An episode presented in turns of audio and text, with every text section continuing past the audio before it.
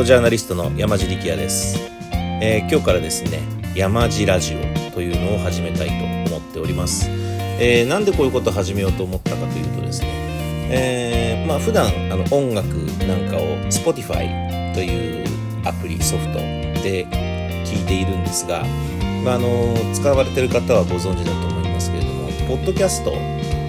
結構充実していてでそれで時々ラジオ的なものというのを聞いているんですね。で、まあ、聞き流して、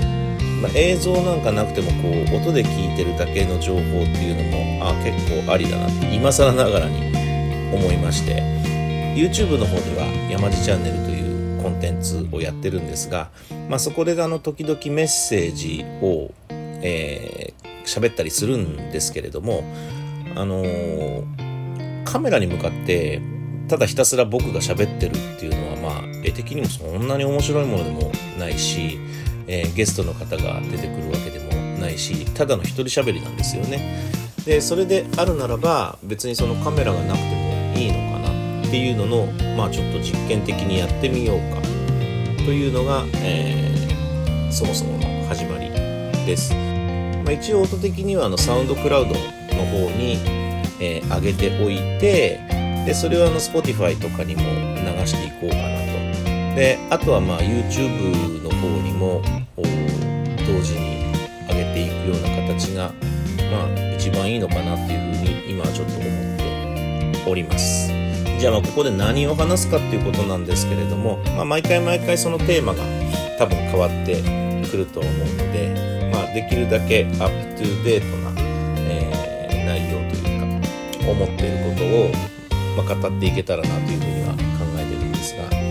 がまあねちょっとどうなるか分かりませんけれどもとりあえずやってみましょうというわけで山地ラジオ最後までお楽しみください。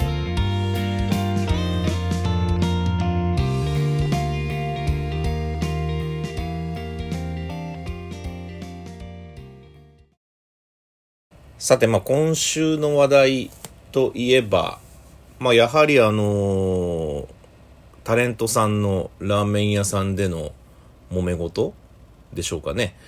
えっとあのー、まあ、一応それに対しての思いっていうのは、あー、ヤフーニュースの方にも、えー、ろくがつじゅういちにちに書かせていただいたんですね。えー、人気ラーメン店での退店騒動から考える、えー、エスエヌエス 時代における表現の自由と。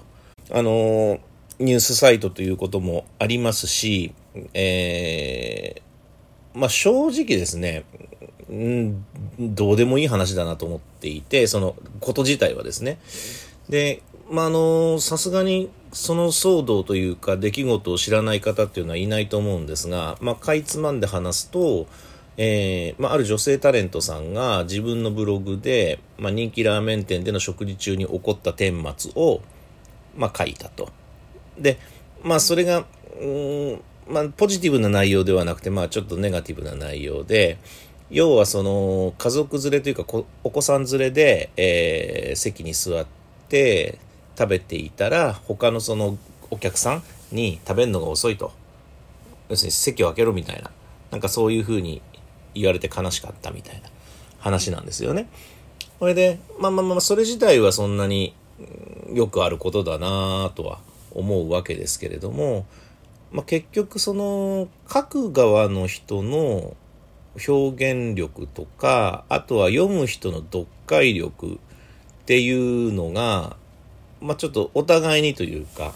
まあ、足りないというかところもあってまあその要はお客さんにおせんだよって言われたっていうことが、まあ、伝わりにくい文章というか要するに受け取った側がそれラーメン屋さんも言ったのかみたいな話になったりとかきっちり情報が伝えきれてないということが、まあ、きっかけでで要はその食べる側が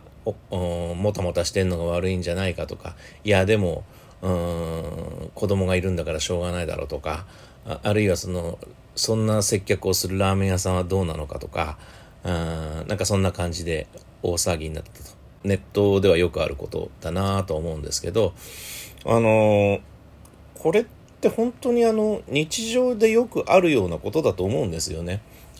例えばその普通に僕もこうプライベートでお店とか行ってラーメン屋さんもそうですけれども、まあ、行って、えー、対応、まあ、お店の対応に腹が立つことであるとか、他のお客さんがうるさくてイライラするだとかみたいなことっていうのは多分どんな人でもあると思うんですけど、まあそれを書くモチベーションがちょっと僕にはよく分からなかったというか、だからそこのところで、まあ、この人とすれば私悪くないよとか、まあ、あるいはこんな悲しい思いをしたっていうのを共感してほしいということだったと思うんですけれども、あのーまあ、だとしたらですね、こうその相手なり環境が特定されないような書き方をしないと厳しいんだろうなっていうふうに思うんですよね。で、今回の場合は、まああのラーメン屋さんの名前も出てましたし、でこれ仮にラーメン屋さんの名前出てなくても、そのラーメンの写真とか普通に写っちゃってるんで、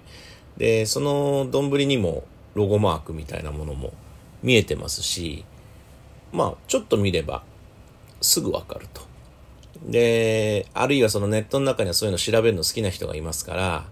まあ要はそのチェーン店なんですけれども、視点まではこれわからないんですよね、ブログからじゃ。だけどその写真を見て、あ、これは何々店だって特定されるような方もいてとか、まあすごい時代だなと思うんですけれども、要はそういう、うー、材料を、うーん、投下してしまったっていうところでも、このタレントさんには落ち度があるなというふうには感じました。で、まあ、正直ね、本当にあのどうでもいいことなんですよ。あの些細ないざこざじゃないですか。で、それをうーん例えば、まあ、じゃあ僕がそういう経験をしましたと。そしたら多分仲のいい友達とかにお酒の席みたいなところでこんなことがあってさっていうのは言うと思うんですよ。きっとネタとしてね。なんだけれども、あのそれをわざわざ エスエヌエス とかに書くっていうのは、うーんちょっと気を使うというか、結局その友達同士で話してるっていうのは開かれてない場所なので何の問題もないんですけれども、今あの要は エスエヌエス っていうのは知らない人でも見れて、しかもそれが拡散するわけじゃないですか。なので要は友達に愚痴ってるのとはちょっとわけが違うんですよね。で、まあ、このタレントさんは、まあ、ブログに書いていて、で要はそんなにアクセスもないブログだから、えーまあ、かなんて言うんだろう、広がらないと思ってたみたいな、影響力があるとは思わなかったってことをおっしゃっていたのですが、あの結局今って有名無名ってあんまり関係ないんですよね。あの特にネガティブなことっていうのは、その人が有名だろうが無名だろうが、もう エスエヌエス を使ってもう広がると。だからあのいわゆるバカッターなんていうのはそうだと思うんですけれども、どこの誰かわからないようなそのコンビニの店員がやったバカなことをが瞬時にして全国民が知るみたいな、今プラットフォームができてるわけじゃないですか。ツイッターであるとかインスタであるとかで、ああいうその特に映像もそうですし、もうそういうデータみたいなものっていうのは消したところで残るんで、まあそれがどんどん拡散されちゃってったらもう止まらないですよね。だから本当にあのアウトプットする時っていうのは気をつけなきゃいけないのになっていう、だそこら辺の自覚が足りなかったのかなっていうふうには感じてるんですね。人の、まあ、このタレントさんって多分にじゅうだい、まあ、さんじゅうになるかならないかぐらいだと思うんで、もうほぼほぼスマートフォンネイティブだと思うんですけれども、もっと前、要するに今からにじゅうねんぐらい前の、まあ、要するにパソコンでインターネットをやると、携帯でやるのは i モードみたいな時代は、コミュニティがすごい閉鎖的だったので、例えば僕がブログで書きますとか、ホームページで書きますとか、掲示板で書きますなんて言ったことは、そのブログなり掲示板を見に行く人とか、そこを普段見ている人しか広がらないんですよね。で、例えば悪意ある第三者がそれを見て、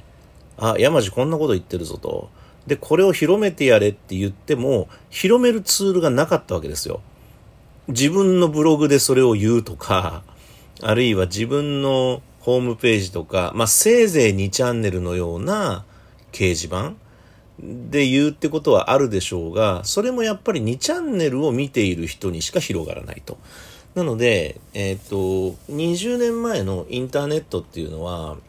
自分から探しに行く、自分から情報を取りに行かない限りは、情報っていうのはなかなか入ってこない時代だったんですよね。で、まあ、それが、まあ、今からじゅうごねんぐらい前ですか。要は、その、エスエヌエス、Twitter であるとか、Facebook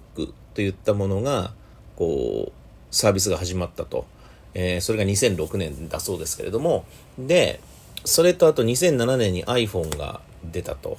で、実際に多分、それがアクティブに動き出してきたのっていうのは、まあ今からじゅうねんちょっと前だと思うんですよね。にせんはちねん、にせんきゅうねん。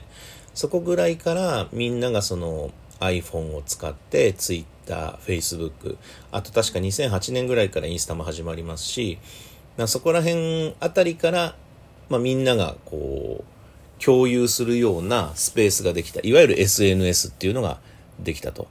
だから エスエヌエス ができたことによって、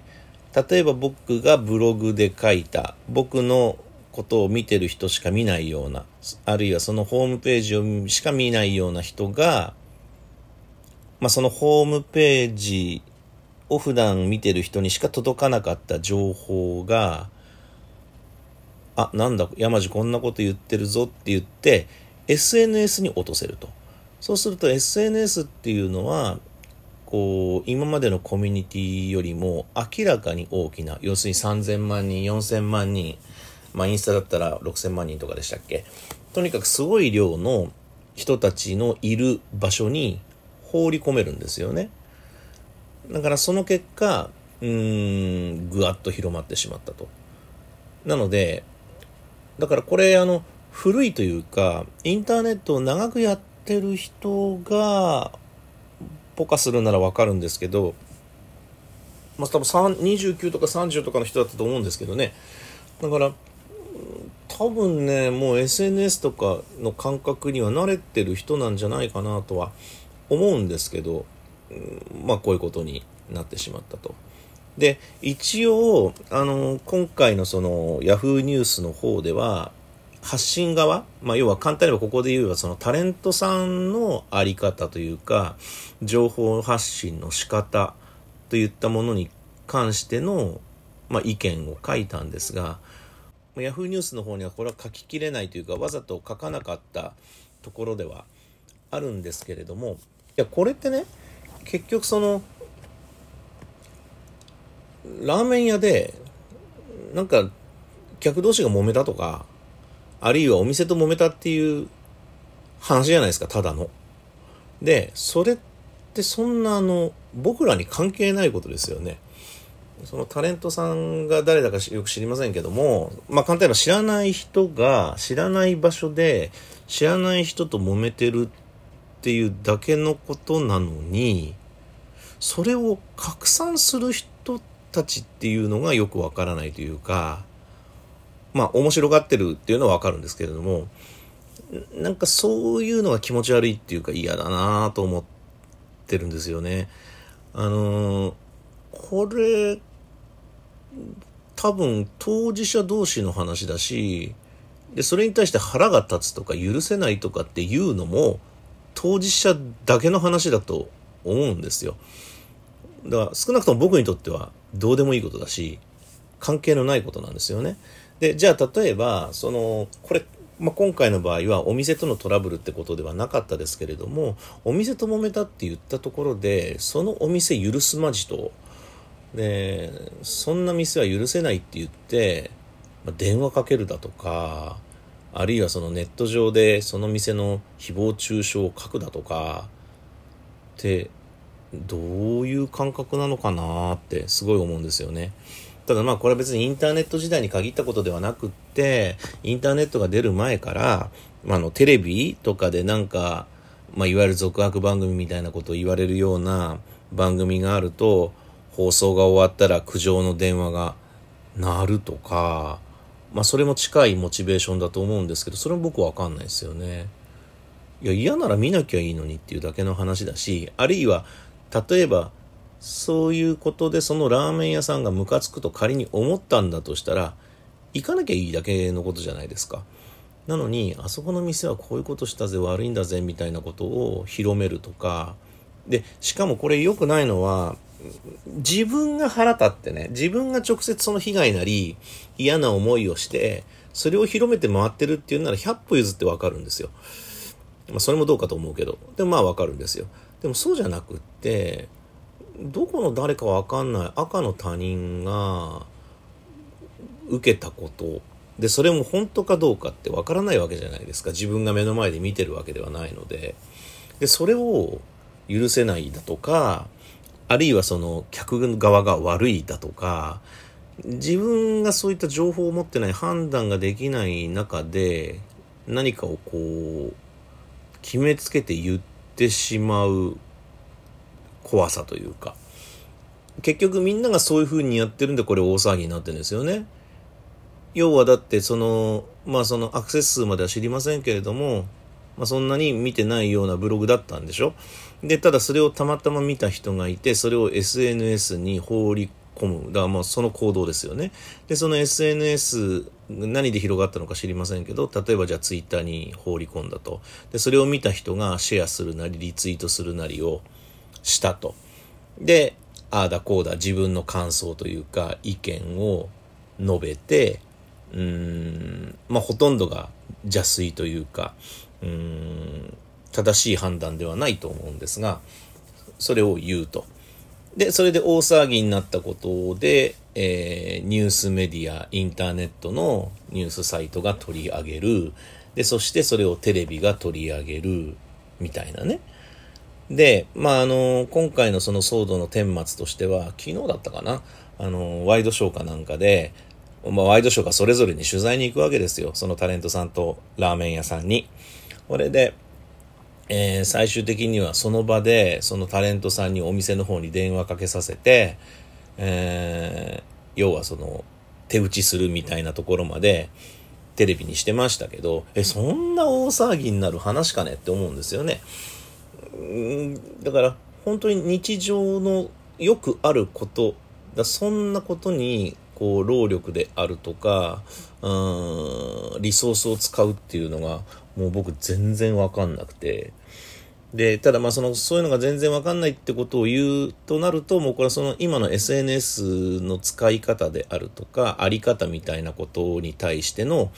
言及になってしまうので、そうするとまあ限られたスペースじゃ無理だよなと思って、まあ、今回は要はその発信側、表現する側のうーん 自, 自覚というか、うーん、節度みたいなことにフォーカスをして書いたんですけど、でまああのこれもニュース中っていうか記事の中に書こうかどうしようか迷って、結局、まあ、まとまらないなと思って散らばるなと思ってやめたんですけど、これね、やっぱりでも最初は誰もがこうなるんだろうなと思って、僕もあのインターネットで情報発信始めてもうにじゅうねん以上になるんですけど、やっぱね、最初のうちはネガティブなことなんかも結構店名を挙げてとか、まあ例えば簡単に言えばこういう嫌な出来事があったらあの店許すまじみたいなことを書いてた時期あったんですよね。で、それはやはりじゃあその書いたってこと自体のモチベーションは何だったかっていうと、やっぱりそのどこか共感してほしい、その読者の人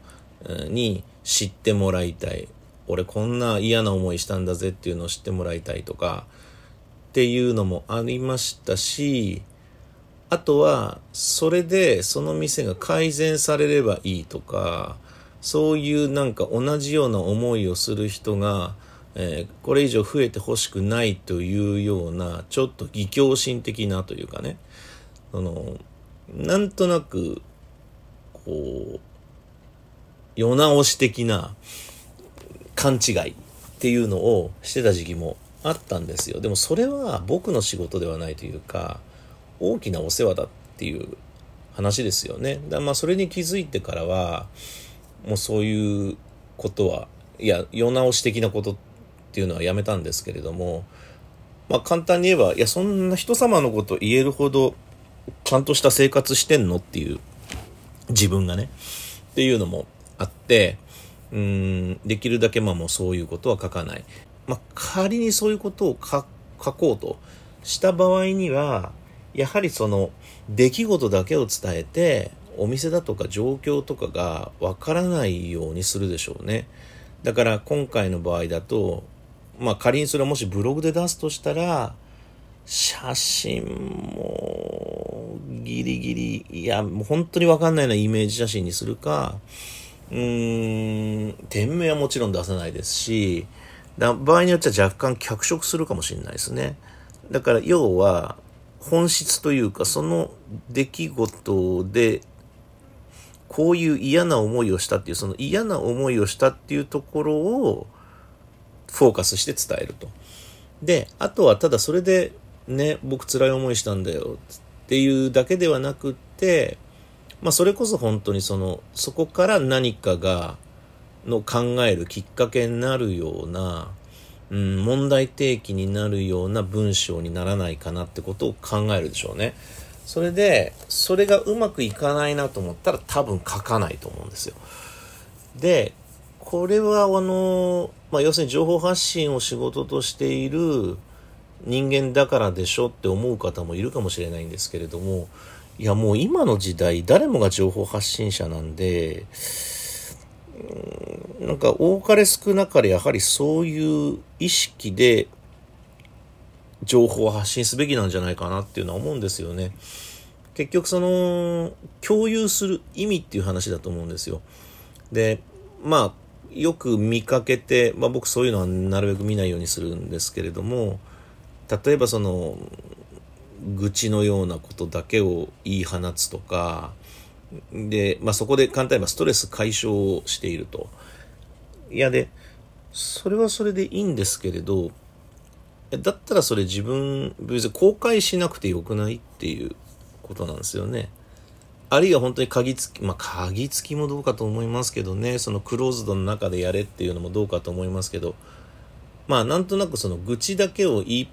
言い放つというか、どこかで言えなかったことをここで言うみたいなのがなんかうーんかっこ悪いというかうーんそんなことしなきゃいいのにっていう。だから本当に共感してほしいんだとしたら共感してもらいたい相手に直接言えばいいと思うんですよ。まあ、仲のいい人であるとかでそれは別に ライン とかでも何でもいいわけじゃないですか。まあ ライン も流出する時代ですからあれですけれどもただ少なくともそのツイッツイッターだとかうーんインスタまあそれはストーリーズであってもストーリーズだったらにじゅうよじかんあれで消えるとかっていうそんなレベルじゃないんでだからそういったところにそれを投げかけるっていう時点でこれはもう不特定多数の人に見てもらいたいともう情報発信をするっていうことなわけじゃないですか。だからそれはねあんま生産的ではないなと思ってうんせっかくあのみんなで見ず知らずの人の考えてることとか あ, あるいはその人が得た体験であるとかそういったものをこう共有できるのが エスエヌエス の凄さというか素晴らしさだと思うんですけど本当使い方だなっていうふうに今回改めて、えー、感じました。うんなのでこれ本当にみんながそういう意識持ってたらだこれ冷静に考えたら本当どうでもいいことだと思うんすよね。 エスエヌエス って本当にあの何でもさらけ出していい場だとは僕全然思ってないんですよね。なのでその情報どんな情報を出すかっていうのはやっぱ選ぶべきだと思うしうーんあのつまんないこととかネガティブなこととかなんかこう他人を傷つけるようなことっていうのはうーん言うべきではないんじゃないのかなというふうに思うんですよ。だからあのー、よくその居酒屋でこう愚痴を言ってるようなっていうふうに例える人がいるんですけれども、いやこれそうではなくって、居酒屋で愚痴ってるとか友達同士での飲み会でっていうのは多分 ライン とかのグループチャットの話だと思うんですよね。で エスエヌエス っていうのはやはり渋谷のスクランブル交差点かなんかで拡声器を使って街頭演説しているようなぐらいの感じだと思うんですよ。だからそこでわざわざ、えー、昨日ラーメン屋さんでこういう出来事があって私はあのラーメン屋さんが許せませんって言うかって話なんですよね。だからそれがまあ言えてしまうっていうのはまあ今の時代のうーん本当に簡単に、えー、スマートフォン一つあれば、うん、できてしまうっていう便利さゆえの弊害かなと。あのねやっぱりもう本当古い話になっちゃいますけど、ブログとかブログの前の時代ってそのホームページの時代は情報発信するのも一苦労なんですよ。お エイチティーエムエル コードを書いてとか、あるいはそのブログを理解する、その今みたいにその入れる投稿するフォーマットっていうのも成熟してなかったので、写真をどう入れるかとか、なんか要はそのよっぽど伝えたいことがない限りこう書こうっていうモチベーションにはならない。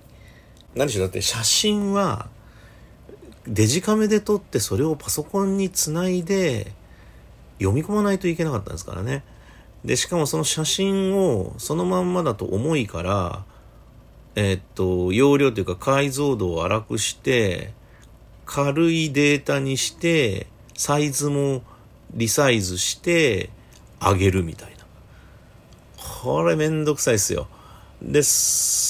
今はもうパッと撮ってパッと上げれば本当に数分でできてしまう時代なので、まあ安易にというか、まあ、気軽に、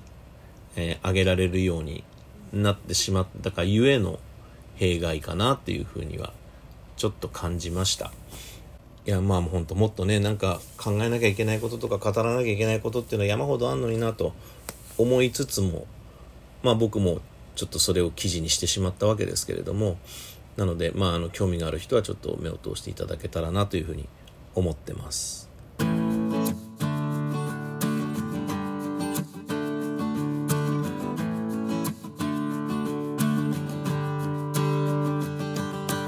い、えー、山地ラジオいっかいめいかがだったでしょうか。えっとあのー、まあ今後なんですけれども、この番組は割と不定期というかこう毎週何曜日にとかっていうのは今のところ考えていません。でそれはなぜかというと、あの僕基本的にこう毎週何曜日のとか、えー、いちにちひとつとかみたいに決めるとなんか途端にやる気なくなる人なんですよね。うん、そうするとあの要は宿題に追われるみたいな状況になってしまうと途端にやる気なくなるんですよね。でそれがまあ仕事だったらもちろんやらなきゃいけないんですけれども、 YouTube であるとか、まあ、このポッドキャストもそうですけれども、要はその誰かに頼まれてやってることではなくって自分の意思で自分が好きでやっていることなので、それをなんかこう義務化してしまってモチベーション下がるよりかはこうやりたい時にやるっていう方がいいのかなと。とはいええーまあ、なんとなく今日話してて感じたのはこう週の終わりであるとか、まあ、今日土曜日ですけれども、この週の終わりかなんかだと振り返れていいのかなとか、なんかそんな風にはちょっと思ってますけれども、まあ、単なるその時事ネタだけを喋っててもつまらないので、やはりこう食べたことであるとか違った内容も話せるような、まあ、いくつかネタがあるといいのかなというふうには思ってます。というわけで、えー、また次回の山地ラジオまで。さよなら。